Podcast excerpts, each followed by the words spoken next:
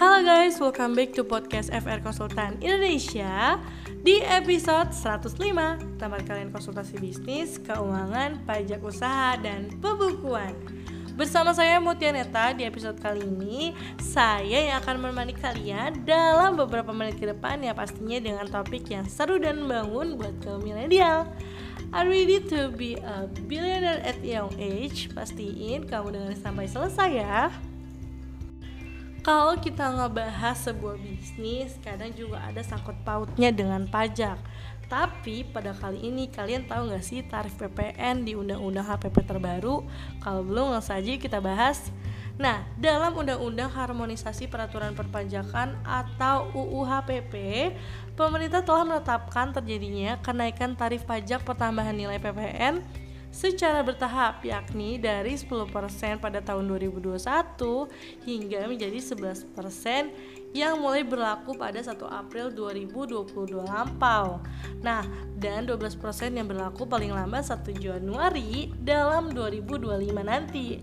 Nah, kebijakan ini mempertimbangkan kondisi masyarakat dan dunia usaha yang masih belum sepenuhnya pulih dari dampak pandemi COVID-19 nih jika dilihat secara global mungkin tarif PPN Indonesia relatif lebih rendah rata-rata sebesar 15,4% dan juga lebih rendah dari Filipina, China, Arab Saudi, Pakistan, dan India. Nah, langsung aja kita bahas kira-kira ruang lingkup apa saja sih dalam pajak pertambahan nilai di UU HPP tentang PPN atau pajak pertambahan nilai. Secara garis besar, pengaturan kembali PPN terdapat pada objek dan fasilitas PPN, kenaikan tarif serta kemudahan dan kesederhanaan pengemutan PPN.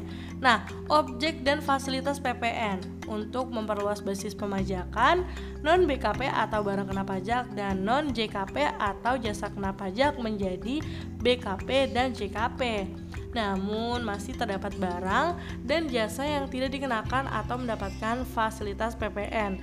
Nah, barang yang tidak dikenakan PPN di antaranya adalah yang pertama makanan dan minuman yang disajikan di hotel, restoran, dan sebagainya. Lalu uang, emas batangan untuk kepentingan devisa negara, jasa keagamaan, jasa kesenian dan hiburan, jasa perhotelan, jasa yang disediakan oleh pemerintah, jasa penyediaan tempat parkir, dan jasa boga atau catering. Dan kemudahan dan kesederhanaannya adalah dalam UHPP, cakupan PPN terdapat perubahan peraturan mengenai perhitungan, pemungutan, dan penyetoran PPN. Pada perhitungan PPN, pajak terutang dihitung dengan cara mengalihkan tarif PPN dengan besar. Pengenaan pajak atau DPP yang meliputi harga jual, penggantian, nilai impor, nilai ekspor atau lainnya. Lalu kemudahan dalam pemungutan PPN di atas barang jasa tertentu atau sektor usaha tertentu diterapkan tarif PPN final. Misalnya 1 sampai 2% dari peredaran usaha yang diatur dengan PMK. Nah, sekarang kalian tahu kan tentang tarif PPN di UU HPP yang terbaru. Semoga bermanfaat ya buat kalian yang suka makan di restoran atau memakai jasa apa pun. Lalu kita sekarang sudah sampai di episode ujung nih. Gimana nih buat teman-teman semua?